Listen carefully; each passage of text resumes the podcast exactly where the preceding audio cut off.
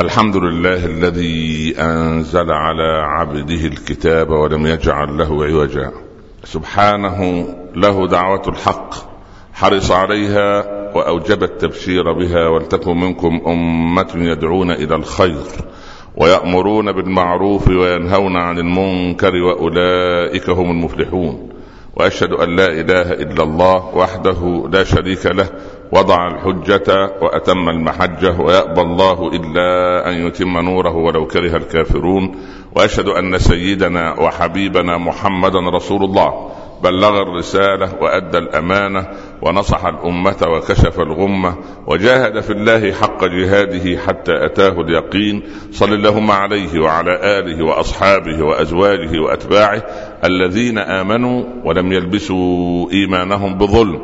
أولئك لهم الأمن وهم مهتدون. أما بعد أيها الإخوة المسلمون تمر الأيام بالواحد منا وفي غمرة الحياة وفي تعقيداتها وفي تكاليفها.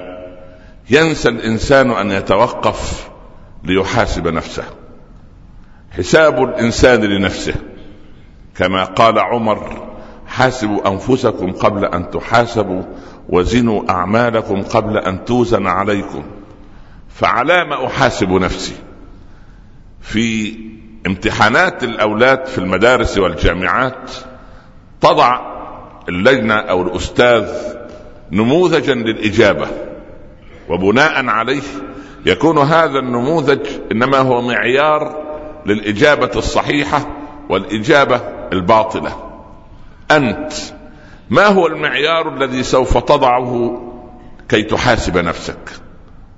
اولا سوف تنظر إلى مسألة الوقت التي قد ننسى أن نحاسب أنفسنا عليه.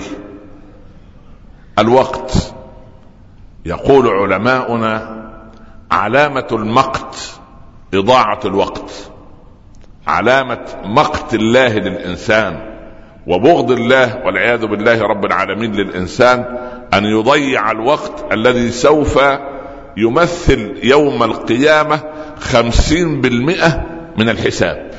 الوقت يوم القيامة أنت سوف تسأل عن أربع.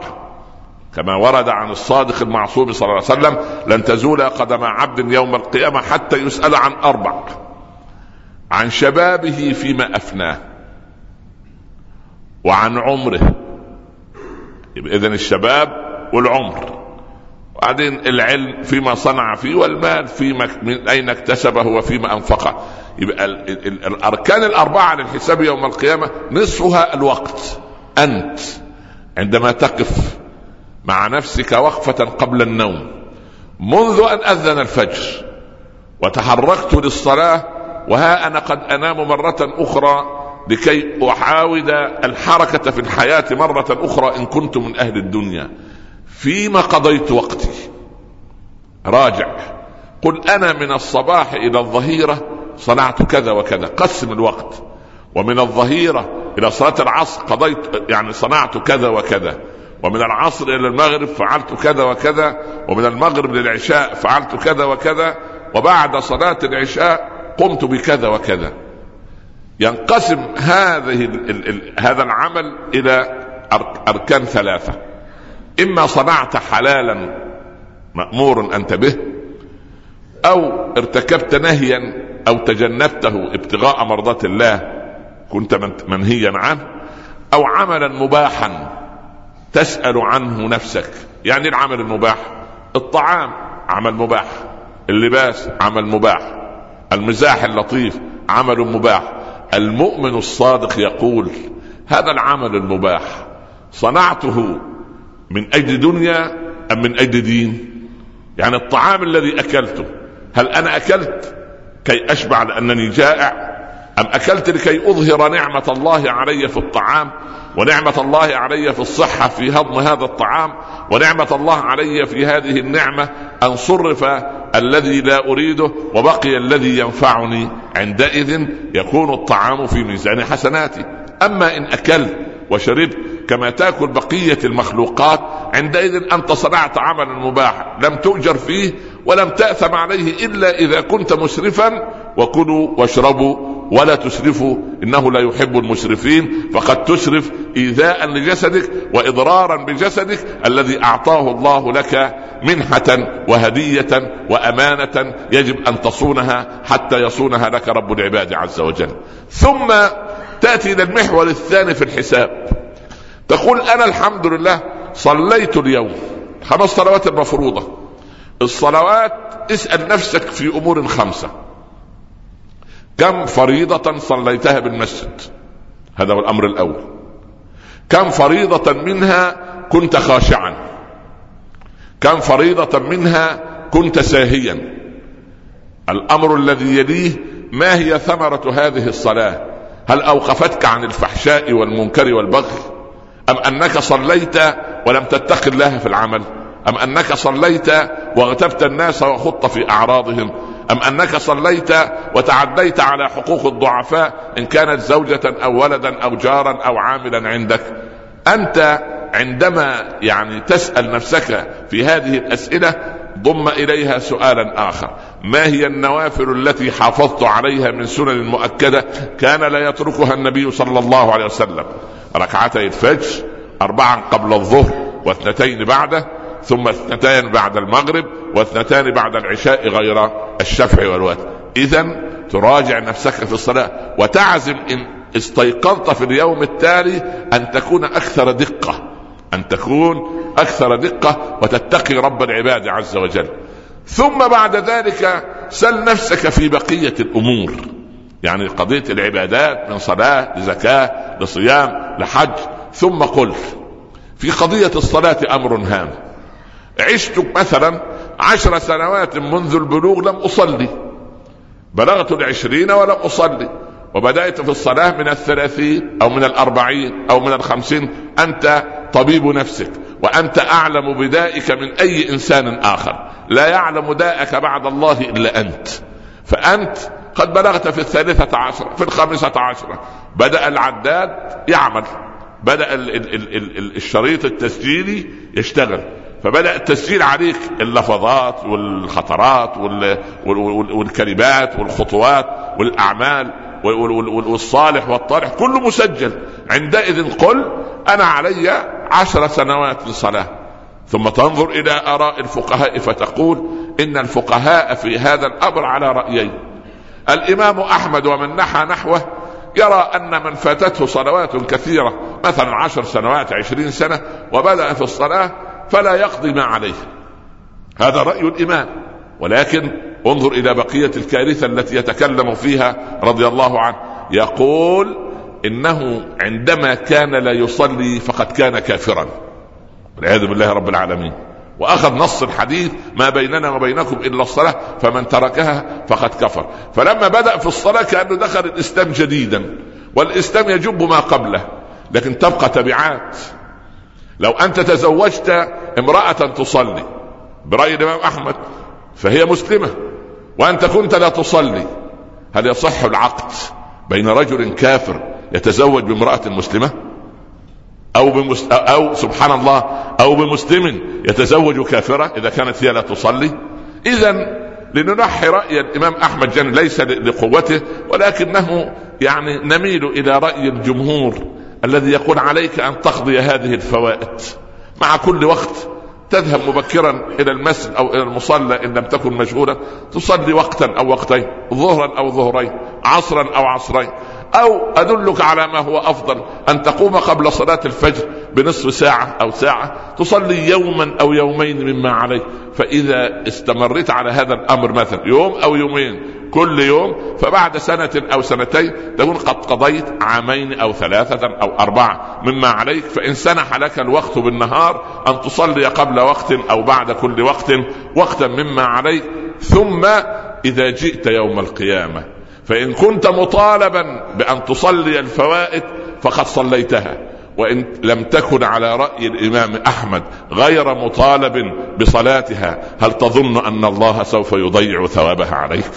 فكن أنت في الأسلم وعليك أن تحرص لنفسك قبل أن يأتي يوم تشعر فيه بالهرم وبعد أن كنت تقوم وتقعد لا تستطيع بعد أن كنت تتحرك لا تستطيع ثم بعد ذلك تنام في الفراش تصلي بعينيك أو تصلي بقلبك ولكن أنت الآن صحيح ولكن لا تكن شحيحا في العبادة ولا تكن شحيحا في العطاء فإنما العبد أول ما يسأل عنه يوم القيامة يسأل عن صلاته.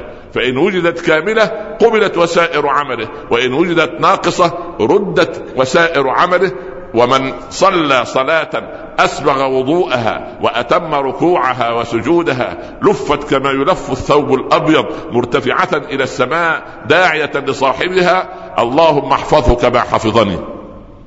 وإن لم يسبغ وضوءها ولم يتم لا ركوعها ولا سجودها كما نرى أبناءنا وبناتنا ينقرون الصلاة عندئذ تلف كما يلف الثوب الخلق الثوب القديم ويضرب بها وجه صاحبها وتقول له ضيعك الله كما ضيعتني. لقد رأى النبي صلى الله عليه وسلم هذا الرجل الذي ينقر الصلاة كما ننقرها نحن فبعد أن أنهى الصلاة جاء فسلم.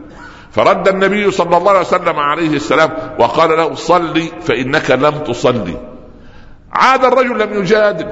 نحن لو واحد منا وقال الرسول له هذا الكلام عليه الصلاة والسلام لقال له يا رسول الله هذه صلاه وهذه أنا قرأت القراءة سليمة والفلسفة واللف والدوران. الصحابي أو هذا الأعرابي عاد فأعاد الصلاة. لاحظه النبي صلى الله عليه وسلم. وعاد وسلم قال صلي فإنك لم تصلي. انظر إلى نص الكلام. صلي فإنك لم ما قال له صلاتك ناقصة. صلاتك ثوابك سوف ينقص منها. صلاتك لا تكن كهذا. لا صلي فإنك لم تصل لم تصل في المرة الثالثة أعيت الرجل الحيل يبدو أن هذه طبيعته. كطبيعة الذي يتعود أن يسرع بسيارته إذا قلت له أبطئ لا يستطيع لأنه تعود على هذا عشرين سنة سبحان الله. فالرجل تعود على نقل الصلاة. قال له عليه الصلاة والسلام يا هذا إذا جئت إلى الصلاة فكبر واقرأ ورتل واركع واطمئن وارفع واطمئن واسجد واطمئن واجلس واطمئن وافعل ذلك في صلاتك كلها فإن لم تفعل فإنه خداج أي إنه خداع. تخدع نفسك أنك تصلي وما صلاتك قد قبلت وما ارتفعت فوق رأسك شبرا. اذا في قضية الصلاة أيضا. لا تكن مصليا وظالما. لا تكن مصليا ومشاحنا. لا تكن مصليا وقاطعا للرحم فإن بعض الناس صلاتهم لا ترتفع فوق رؤوسهم شبرا. مدمن الخمر وعاق لوالديه والديوث والعياذ بالله الذي يعرف القبح على أهله ويسكت عليه والعياذ بالله رب العالمين الذي يظلم الناس والمشاحن الذي يحمل الضغينة والبغضاء للناس. أحبتي في الله هل لنا من وقفة؟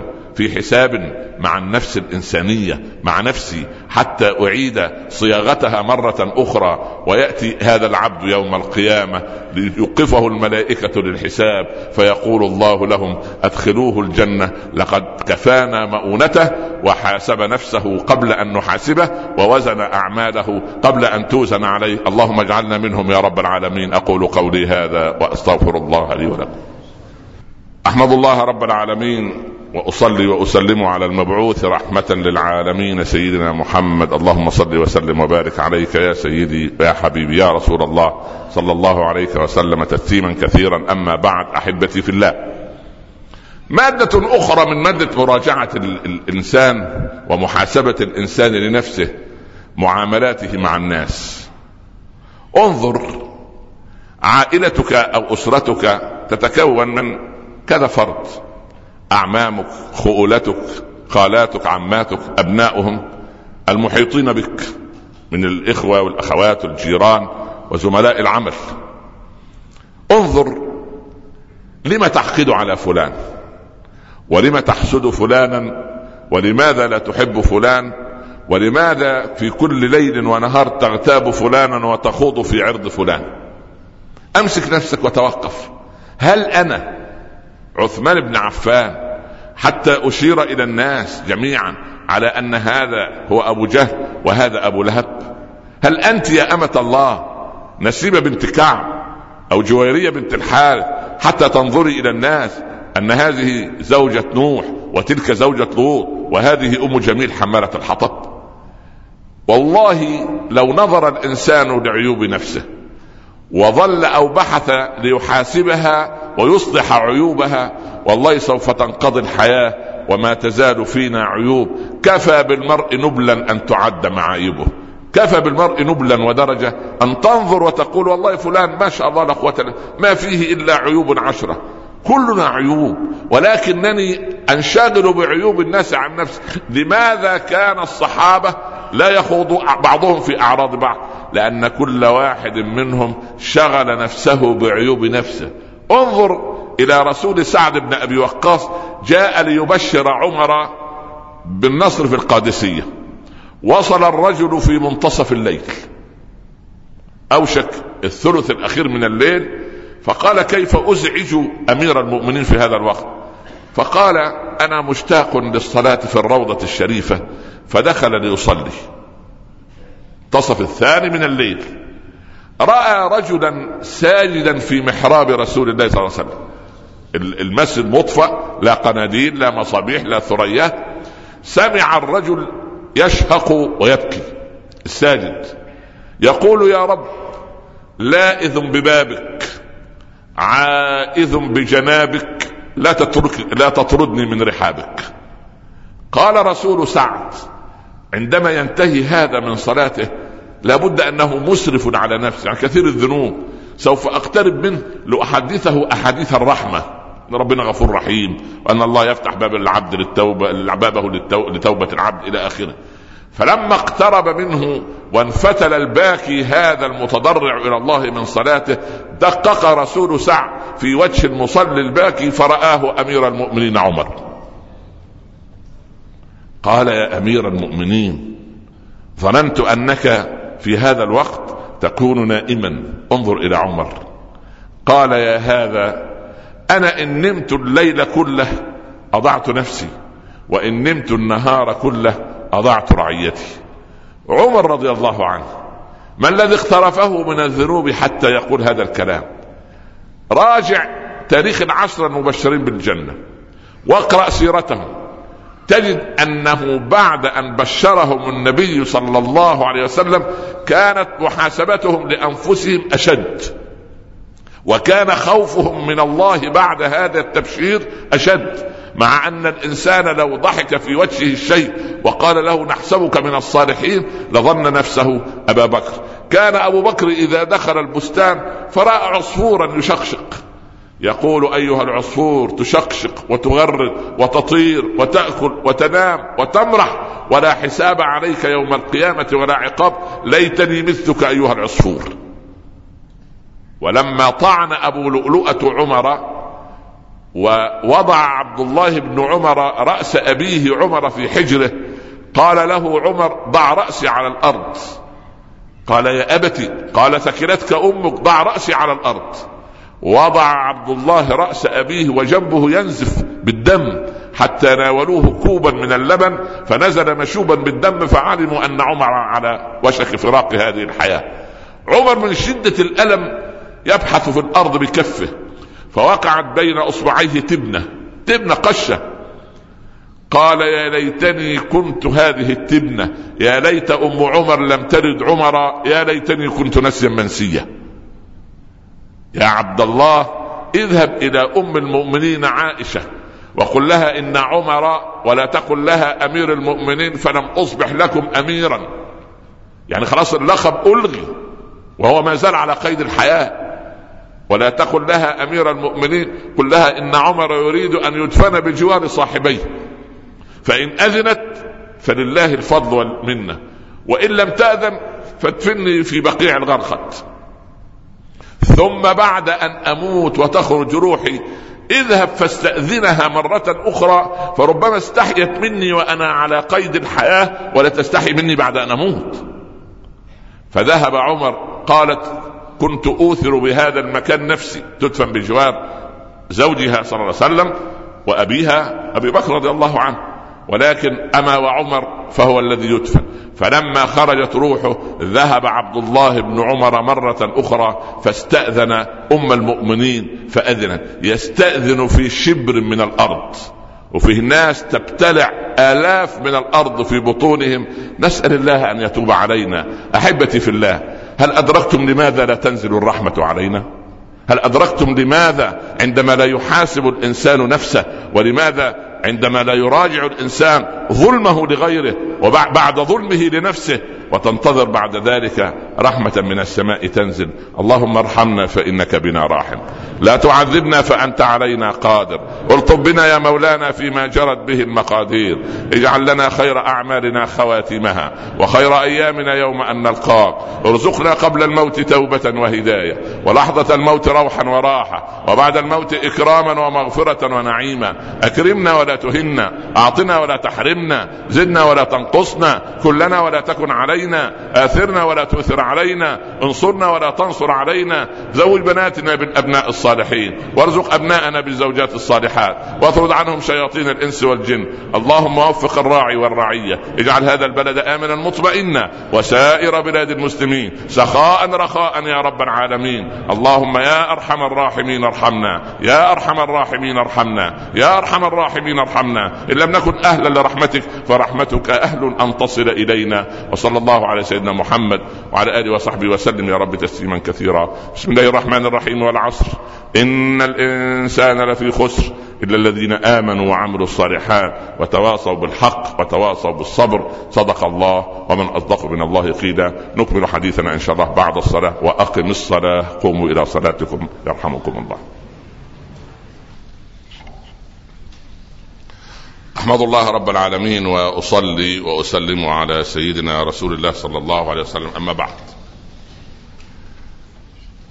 أهمية محاسبة الإنسان نفسه أنه يضيق عليها مجاري الشيطان أو طرائق الشيطان. كيف؟ إيه اللي اللي يجعل واحد معين في العائلة عندك أو في الأسرة؟ مع أن كلمة عائلة هذه ليست عربية بال يعني بالدرجة أو ليست صحيحة. هي أسرة وليست عائلة. العائلة من العائلة وهي الفقر. يعني إن الم... إنما المشركون نجس فلا يقربوا المسجد الحرام بعد عامهم هذا وإن خفتم عيلة فسوف يغنيكم الله من فضله. إن خفتم عيلة يعني إيه؟ فقر. فيعني نسأل الله ان ان, أن يصحح ألسنتنا. تجد إنسان في الأسرة عندك عم خال الجميع يخاف منه. ليس خوف احترام. في فرق بين احترام وبين خوف. يخافون من مجلسه. يخافون من بذاءة لسانه. يخافون من تطاوله. يخافون من هتك أعراض معينة بالكلام البذيء لمكانته في في القبيلة أو مكانته في الأسرة. هذا الإنسان لما تقف على منهج التحليل أو على ميزان التحليل ماذا تجد فيه؟ تجد فيه ثلاث مصائب كبرى. المصيبة الأولى أنه لا يراجع نفسه مطلقا. خلاص. ليه؟ لأنه معتبر أنه الوحيد في الأسرة الكبيرة هذه الذي لا يخطئ. وإنما الخطاؤون بقية أفراد الأسرة. هذا هو الأمر الأول. الأمر الثاني هو عبارة عن عاهة عاهة كبر. يعني الكبر عاهة مصيبة. فالكبر عنده يتضخم فلا يرى العالم إلا من داخله. اللي هي قضية الفرعونية لما وقف أمام الشعب المصري يقول إيه؟ ما أريكم إلا ما أرى وما أهديكم إلا سبيل الرشاد. ويقول فرعون في نفس القضية لما الكبر تضخم عنده ولا يرى إلا فرعونيته. يقول عن سيدنا موسى إني أخاف أن يبدل دينكم أو أن يظهر في الأرض الفساد. يبقى من يظهر الفساد؟ فرعون أم موسى؟ أنت تقول إيه؟ فرعون لكن فرعون ماذا يقول؟ قوم لوط ماذا قالوا عن عن لوط الرجل الصالح النبي المرسل وبناته؟ ها؟ أخرجوهم من قريتكم ليه يا عم. ها؟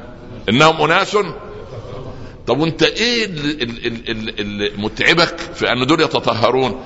المتطهر بين أناس أنجاث يفضح ويكشف عوراتهم. ها؟ هو ثوب أسود. وجيت أنت عملت رقعة بيضاء. الناس كلها. إلى ما تشير؟ يبقى اذا ما الذي فضح سواد الثوب؟ ها؟ بياض الرقعة. أخرجوهم من قريتكم إنهم أناس يتطهرون. اذا قضية كبر الأنا عنده الانا تفضل تكبر تكبر تكبر إلى أن يرى العالم كله من خلاله ما أريكم إلا ما أرى. اللي تابع معنا حلقة الأربعاء الماضي كان نتكلم على لغة الحوار. كنا نتكلم على قضية أن أن الرجل يعني المتغطرس في بيته. اسكت أنت اسكتي أنت لا تتكلم رأيي هو رأيي القرار هو قرار. يا أخي أنت فرد وبقية العقول المحيطة بك أفراد أخر ولهم عقول ولهم رؤية. هذه الرؤى المختلفة يجب أن تتكامل. هكذا في مجتمع العمل في المؤسسة في في المؤسسة الدولية في كل شيء. لكن عندما ينفرد ال ال ال ال القرار بيد إنسان فالإنسان خطاء. فربما يصدر قرارا في حالة الخطأ فللأسف الشديد كما قال آه، حافظ رحمه الله حافظ إبراهيم يقول إيه آه، رأي الجماعة لا تشقى البلاد به ورأي الفرد يشقيها. رأي الجماعة ابدا ليه لا تجتمع الأمة على ضلالة؟ أخذ رأي فلان ورأي فلان ورأي فلان. تجد أن الآراء إيه؟ تجتمع. ياخذ الإنسان يأخذ الحكمة من أفواه من يظن أنه أقل علما. ما فيش حد اسمه أقل علما. أنا قصرت تعلمت الفقه في مرة قضية فقهية مهمة من سباك يصلح أمرا. وجزا الله السباكين خير. تخيل السباكين دول أضربوا عن العام. ها؟ لك أن تتخيل إيه اللي يحصل لنا. المهم من 30 سنة سباك عندي في البيت. عزك الله بيصلح شيء في المكان اللي نتوضأ فيه في الحمام. فقال شوف يا فضيلة الشيخ قلت له نعم. قال لي صلي على رسول الله. رحت تراجعت خطوتين خرجت خارج الايه؟ خارج قلت اللهم صل. قال انت ليش رجعت لورا؟ قلت يا أخي معقول أصلي على رسول في هذا المكان؟ قال لا هذا مكان الآن ليس حماما. هذا مكان عملي. أنا آكل فيه وأشرب فيه وأتكلم فيه. الآن ليس دورة مياه. والله لو يعني لو احتاج الناس لفقه غير فقه أبي حنيفة لجاءوا بنص السباك هذا ما شاء الله واستفادوا من علم. وجهة نظر يا أخي والله وجهة نظر الرجل يرى أنه الآن هو في محل عمله فهو لا يرى أن هذا المكان يستخدم الآن لشيء مما تظن. فالإنسان ينحني لكن أولاد كانوا متخرجين من الجامعة ما شاء الله قالوا يا شيخ والله إحنا عملنا ما في عمل حكومي كويس فإحنا بنعمل دهانات ونقاشات وأصباغ للبيوت لو احتجت شيء والله يعني نبدأ بهم ما شاء الله. فوجدت الأربعة لا يصلون. فالمهم قلت يلا الصلاة إن شاء الله. فنزلنا على صلاة المغرب. الولد أول مرة يسمع قرآن. فبعد ما رجعنا قال والله أنا يعني ليس لي في اللغة. طب خير يا ابني. قال انت قرأت آية عجيبة. ما عرفتها. تقول كلما دخل عليها زكريا المحراب وجد عندها رزقا. مين زكريا المحراب ده سيدنا الشيخ؟ هو فكر ده اسمه اسم الأب. كلما دخل مسكين لأنه ما شجعه أحد أن يمسك المصحف. طب انظر على ولدك كده. كم مرة يمسك المصحف؟ زوجتك أنت, أنت يعني ما مصيبة لازم نشجع بعض. الله. ما الزوجات في البيوت حاجة من اثنين. يا إما هي كل يوم في المقرأة من الساعة 8 الصبح للساعة الخامسة بعد الظهر وضيعت البيت وأهل البيت ورب البيت يقول لك إيه؟ ونعمل معصية. هذه طاعة ويجب أن ينحني الرجل لشيخة الإسلام. هذا ليس من الدين في شيء. نعم. وإما أنها تترك المسألة تماما وتتفرغ للمطالب وهذه كارثة أخرى. لكن الحمد لله زوجاتكم التي تحضر الآن وسط لا إلى هؤلاء ولا إلى هؤلاء. بارك الله في الجميع إن شاء الله. أعوذ بالله من النفاق ظاهرا وباطنا. المهم أنا أريد أن أقول أن قضية محاسبة النفس قضية خطيرة. في إيه؟ أنا عايز أحاسب نفسي. أمسك ورقة وقلم. يا أخوانا بالله عليك. فجأة اكتشفت أن راتبك تبخر من يديك. كما هي العادة يعني. تبخر تقول راح فين؟ فأول ما تعمل تعمل إيه؟ تخرج ورقة وقلم. تقول الألف دي أين ذهبت؟ 100 في المكان الفلاني و90 في المكان الفلاني و150 في المكان الفلاني و500 في المكان الفلاني و70 في المكان فتحصي لماذا؟ ليه عملت كده؟ ها؟ لأن تخشى على إيه؟ على مالك أن يضيع وتراجع نفسك أنك تكون متهور في الإنفاق طيب في التهور في إنفاق الحسنات وعمل السيئات ألا يحتاج إلى مراجعة كان رجل صالح من الأئمة عنده دفتر. قبل ما ينام يمسك القلم والدفتر ويسجل السيئات التي عملها. واحد يسأل سؤال طب وليه لا يسجل الحسنات؟ ليه هو متشائم ويسجل السيئات فقط؟ يا أخي الحسنات هل تظن أن الله يضيعها عليك؟ هل تظن أن الملائكة لن تكتبها؟ بالعكس بالعكس. الله لن يضيع عليك حسناتك. ولذلك هو يكتب السيئات. وبعدين يبتدي إيه؟ يستغفر ويتوب منها. اولا بأول فتأتي عليه أيام بفضل الله سبحانه وتعالى. أحد الصالحين قال عشت عشرين سنة. أحث نفسي على الدخول في الصلاة. ثم عشت عشرين بعدها أحث نفسي على الخروج منها. يعني قاعد عشرين سنة يضغط على نفسه عشان إيه؟ تصلي. قاعد بعدها عشرين سنة يعمل إيه؟ عايز يخرج من الصلاة يجد حلاوة الإيمان وحلاوة اللقاء وحلاوة سبحان الله العظيم. يعني الله يرضى عن عمر لما صلى بالمسلمين صلاة الصبح فقرأ بالمئة الأولى من البقرة في الركعة الثانية قرأ بالستين التي تليها. بعدما سلم قال صلى الله عليك وسلم يا صاحب القبر الشريف شرع الروضة الشريفة كده. يا صاحب أمرتنا أن نخفف المسلمين بالصلاة. طب هات عمر كده يصلي بنا صلاة رضي الله عنه وأرضاه. أنا أريد أن أقول أن يعني ما هذا الخلل الذي الذي هو عندنا؟ بالله عليك. حاسب نفسك كده من رمضان إلى الآن. إحنا اقتربنا ودخلنا على الأيام الطيبة التي ينتدب فيها الصيام إن شاء الله التسع الأوائل من من من, من ذي الحجة. بالله عليك. هل قمت الليل في الشهر ونصف الماضي؟ رجع راجع. هل أنهيت القرآن ولو مرتين؟ راجع.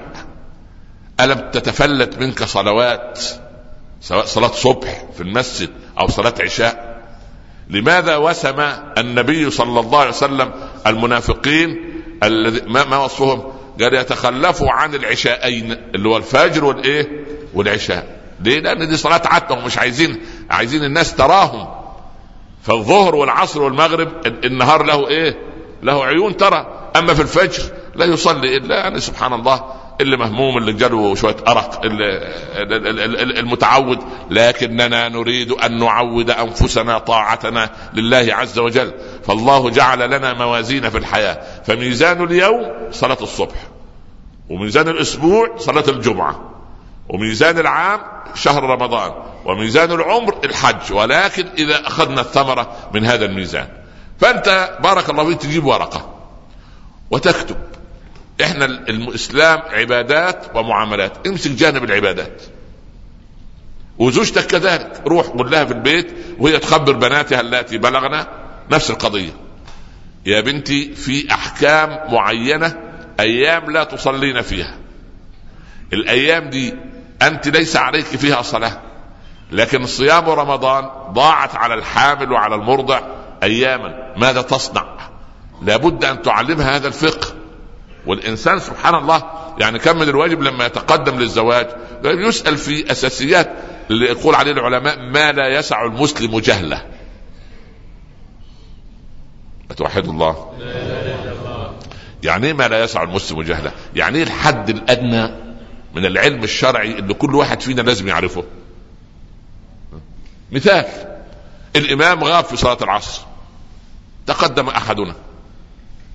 صلى نسي ووقف بعد الركعة الثانية إلى الركعة الثالثة. من ارتباكه وقف. اللي, حو... اللي خلفه قال سبحان الله. الإمام نوعان. هو انتبه فجلس. بعض الفقهاء يقولون إن كان للوقوف أقرب فليقف وإن كان للجلوس أقرب فليجلس. ولكن هذا يعني ركن من الأركان قد لا تصح الصلاة بدونه. فعندئذ إذا يعني استمر الإمام نعمل إيه؟ نقول له اجلس بالواضح كده. سبحان الله. قال بعض العلماء فإن تأبى يعني سامع كلمة اجلس ولسه هو في قضية الإيه؟ نفرض ان هو مدير المؤسسة. ما حدش قال له يقدر يقول له اجلس. مثلا يعني ما له سبحان الله. قال العلماء جاز للمصلين أن يخلعوا البيعة منه. يا الله. هو الصلاة فيها بقى لا ما في إمامة صغرى وإمامة كبرى. الإمامة الصغرى إمامة الصلاة. الامامه الكبرى الله يعين الحكام والرؤساء والملوك هم دول إيه؟ إمامتهم الكبرى للايه للأمم. لكن الإمامة الصغرى لك أن تخلع هذا المتكبر المتأبي على رأي الذين يصلون من خلفه لأنهم انتدبوه للصلاة به. فيجب أن يتعلم هذا كل واحد منا إذا أما الناس بالصلاة ماذا يصنع عند حدوث خلل؟ إيه اللي يعمله إيه اللي ممكن يعمله وإحنا ممكن نفرد إن شاء الله كل درس جمعة ولو خمس دقائق قضية فقهية تعلق بأذهاننا من صلاة جماعة من آه، سجود السهو سجود التلاوة سجدة الشكر آه، جبر الصلاة سبحان الله صلاة المسبوق تجد الناس عجب. فالإنسان أولادنا بالذات عشان نعلمهم كيف لو هو دخل في الركعة مثلا آه، في صلاة المغرب دخل هو مسبوق. فإن رأى الإمام يقرأ الفاتحة فالمسبوق يقول في نفسه إيه؟ إما الإمام في الركعة الإيه؟ الأولى أو الإيه؟ الثانية. طب وجد الإمام بعد أن قرأ الفاتحة والسورة وركع ثم سجد جلس. يبقى اذا أنا حصلت الإمام في أي ركعة؟ في الثانية. يبقى أنا علي إيه؟ ركعة. طيب. أنهى الإمام الصلاة. من الفقه أنت تجد الناس تفهم في الفقه أو لا تفهم. عندما يأتي المسبوق ويصلي ثم يسلم الإمام تجد وهو لسه يقول السلام عليكم الناحيه اليسار تلاقي الماموم واقف. لا أنت لا تقف. انتظر ربما حدث للإمام سهو. حتى في الركعة التي لم تلحقها أنت فوجب عليك أن تسجد خلفه. لأن الإمام مالك يقول أنت سجين الامام أنت سجين أنت تابع للإمام. صحيح أنت ما حصلت الركعة اللي حصل فيها إيه؟ خطأ من الإمام. لكن أنت أصلا بايعت الإمام ودخلت خلفه في الإيه؟ في الصلاة فتنتظر لحظة. ما في سجود سهو خلاص الإمام أنا قم فائت بالركعة الإيه؟ الثالثة. أولادنا يسألون يقول يعني يا شيخ أقرأ في الركعة الثانية بالنسبة لي والثالثة بالنسبة للإمام الفاتحة فقط ثم أقوم لأقرأ الفاتحة فقط في الركعة الثالثة. نعم لماذا؟ كيف تضبط صلاة المسبوق طب أنا دخلت في صلاة المغرب وجدت الإمام يقرأ الفاتحة سرا. وضحت الصورة. يبقى في الركعة الإيه؟ الثالثة الأخيرة. ماذا أصنع؟ يجلس الإمام للتشهد فيسلم. ثم أقوم أنا. الركعة اللي أصليها بالنسبة لي الركعة الإيه؟ الثانية أقرأ فيها الفاتحة ها؟ وسورة. ثم أجلس لإيه؟ للتشهد حتى أشهد أن لا إله إلا الله وأن محمدا عبده ورسوله. ثم أقوم للركعة الثالثة فاتحة دون إيه؟ دون سورة. إذا ضبط الإيقاع في المسألة أنك تعتبر أن الركعة التي تدخل فيها هي الركعة الأولى بالنسبة لك. وضحت الصورة طيب نقطة أخرى. متى تعتبر الركعة؟ بعض العلماء يقولون وجب أن تلحق الإمام في الوقوف قبل الركوع. والبعض والجمهور يقول إذا لحقت الإمام في الركوع مع تسبيحة واحدة حسبت لك الركعة ولا تعيدها. لكن أنت تنزل والإمام يصعد. يعني كبرت هناك خطأ كبير في هذه النقطة مهمة. الإخوة من سرعتهم كي يلحق يعمل إيه؟ يروح يكبر وهو في حركة الهم بالركوع. هذا لا يجوز. لأنك يجب أن تأتي بتكبيرة الإحرام واقفا. الأول الله أكبر. ثم تأتي بتكبيرة الهوي والانتقال من الوقوف إلى الركوع بتكبيرة أخرى. وضعت الصورة؟ يعني في ناس يقول الله لا لا هذا لا يجوز. عند بعض العلماء تبطل الصلاة لأن من شروط أركان الصلاة عند بعض المتاخر المالكية أن إيه؟ أن من من من الشروط الثلاثه ال 13 الثلاثة 13 شرط لصحة الصلاة تكبيرة الإحرام والقيام لها والفاتحة والقيام لها هكذا بهذا المنطق يعني. متى تحسب الركعة؟ إذا لحقت الإمام في الركوع. أما أنا نازل للركوع والإمام يقول سمع الله من حمده فوجب علي أن أعيد هذه الركعة لأنها لم تعد. هذا حكم فقهي مهم يعني عشان أولادنا ربنا يبارك فيهم ربما هم أنصح منا في هذه المسألة عشان لا يحدث لك لخبطة والولد لما يسألك أو البنت في البيت تستطيع أن إيه؟ أن تفتي طيب نعود إلى ورقة الحساب. أنا الآن أكتب جانب العبادات وجانب المعاملات. واضح المسألة. العبادات هل علي ديون؟ الديون التي عليك في العبادات إنما هي ديون لله. خلي بالك.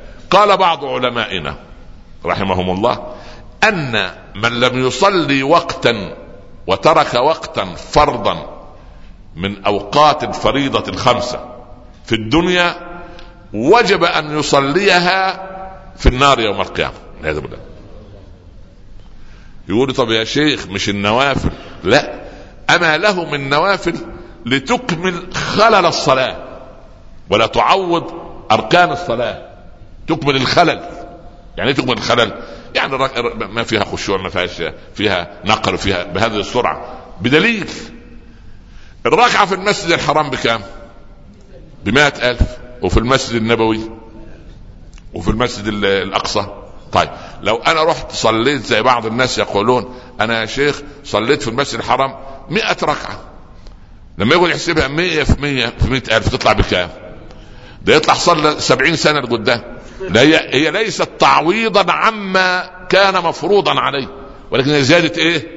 ثواب. هي ثواب مش تعويض. خلي بالك من دي. مش أنا أروح أصلي. طب طب بالعكس. طب ما كل واحد يروح يعتكف له شهرين في المسجد الحرام. وبفضل الله سبحانه وتعالى ينهي ما عليه وانتهى. لا. هي هي تعطيك ثوابا. هي تعطيك ثوابا.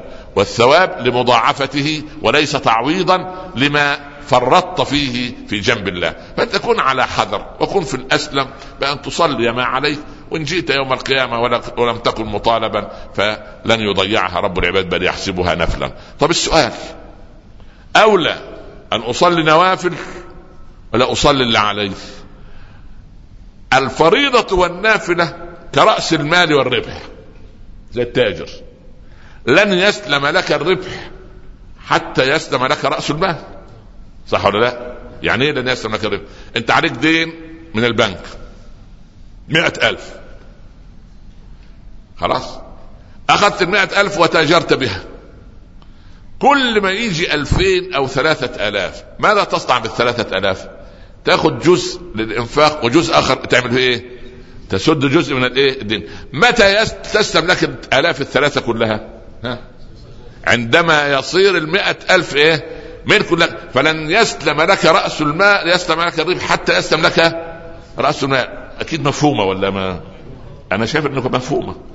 طب الحمد لله رب العالمين. فإذا ان أن الإنسان هكذا في النفل لن يسلم لك النفل يعني واحد عمل مئة عمرة. هل يحسب له انه حج أربع حجات. ولم يحج. هل المئة عمرة تقسم إلى حجات؟ إنما تحسب إيه؟ عمرات. نوافل شيء طيب. والأغرب من الخيال أن بعضا من بناتنا ونسائنا تصوم اثنين وخميس والعشر الأوائل وثلاثة أيام البيض وستة من شوال وبعدين غير محجبة. ما أستطيع أن أقول لها يا يا بنتي اتحجبي وبلاش النفل. ما أستطيع أن أقول هذا الكلام. لكن نقول لها ما هي أولويات الفقه؟ فقه الأولويات تعمل إيه؟ ها؟ بدل النوافل مش مش عايز أقول بدل خليكي في النوافل. بس في فريضة إيه؟ معطلة. هل هذه النوافل كلها تجب فريضة الحجاب؟ طبعا أمر أمر أمر, أمر غير طبيعي. أمر غير إيه؟ غير مفهوم. فالنوافل الكثيرة لا تعوض الفرائض وإنما وجب عليك تعويضها. اذا هذه جزء العبادات وبعدين المعاملات. قل في نفسك إلى متى اظل حاقدا أو حاسدا؟ أو مهينا لغيري أو متكبرا على الناس أو خواضا للأعراض أو العينين والعياذ بالله رايحة وجاية شمال ويمين تنظر إلى هذا وتنظر إلى ذاك. يا مؤمن الإنسان كما قالوا في النظرة يا ابن آدم إن نظرت إلى مئة ماذا أخذت منه؟ وإن نظر محارم المئة إلى محارمك ماذا أبقوا لك؟ فخلي بالك. عفوا تعف نساؤكم في المحرم وتجنبوا ما لا يليق بمسلم. من يزن في بيت بألفي درهم في بيته يزنى بغير الدرهم. من يزني يزن به ولو بجداره إن كنت يا هذا لبيبا فافهمي إن الزنا دين فإن أخرجته كان الوفى من أهل بيتك فاعلم. هكذا يقول الإمام الشافعي. يعني إذا الإنسان يحتاط ولا ينظر إلى لأن للناس يا أخي أنت لك عينان فقط الناس لها أعين. فاتق الله اتق الله والإنسان سبحان الله زوجة عبد الرحمن بن عوف لم تعرف أن الذي لمسها هو زوجها في الطريق. يبقى ماذا كانت تصنع المرأة؟ يعني هو لما كان يغار عليها من من الخروج كانت تخرج تروح فين؟ تروح الصلاة. هو يغار مش قادر يمنعها. فلمسها وهي في طريقها إلى المسجد. فلفت ودارت وعادت للبيت. قعدت أيام تصلي في البيت. قال لها يا أم عبد الله لا أراك تذهبين للصلاة بالمسجد. ماذا قالت الحرمة المؤمنة؟ كنا نصلي بالمسجد أيام كان الناس ناسا أيام كان الناس أهل احترام وأهل غض وأهل فضل. أما ولا ناس فلنصلي في بيوتنا. لم تقل له يا راجل يا لئيم ما انت ابدا هي لم تنظر من الذي لمسها؟ دليل على أن مشيتها عاملة إيه؟ خط البصر. يا أخي والله يعني يبدو يبدو أن في زي إلف المأساة. يعني اليوم لما نشوف أولادنا في فلسطين ونسمع عن القتلى وأخواننا في العراق تفجر فيهم سبحان الله بيد أعدائهم هذه التفجيرات. وفي كل بلاد الإسلام ألفنا المأساة للأسف. وعندما يألف الإنسان المأساة تصير مصيبة تصير مصيبة. لأنه من لا يألف المأساة. هكذا ناس يألفون المعصية. يالف المعصية. زي اللي بيشتغل في مح... في مكان فيه دباغة وفي رائحة كريهة. لو ذهب إلى محل العطور نتعجب ليه؟ لأن ألفت أنفه إيه؟ الرائحة الخبيثة. فلما الرائحة الزكية يعني هبت عليه لم يحتملها. فسبحان الله. ف ف يعني يعني أنا أريد أن أقول أن محاسبة النفس ارجع اليوم للبيت الله يرضى عنك. بالله عليكم. هل يضمن واحد منا وأنا أولكم؟ أن نعود إلى المسجد إن كنا من أهل دون الجمعة القادمة؟ لا أحد. طب ما ما فيش ضمان يبقى في حساب. فيعني خلوا واجب الأسبوع هذا إن شاء الله هو حساب ووقفة مع النفس عسى رب العباد سبحانه أن يتوب علينا وعليكم جزاكم الله خيرا وختم لنا ولكم بالصالحات ولا تنسونا من صالح الدعاء والسلام عليكم ورحمة الله تعالى وبركاته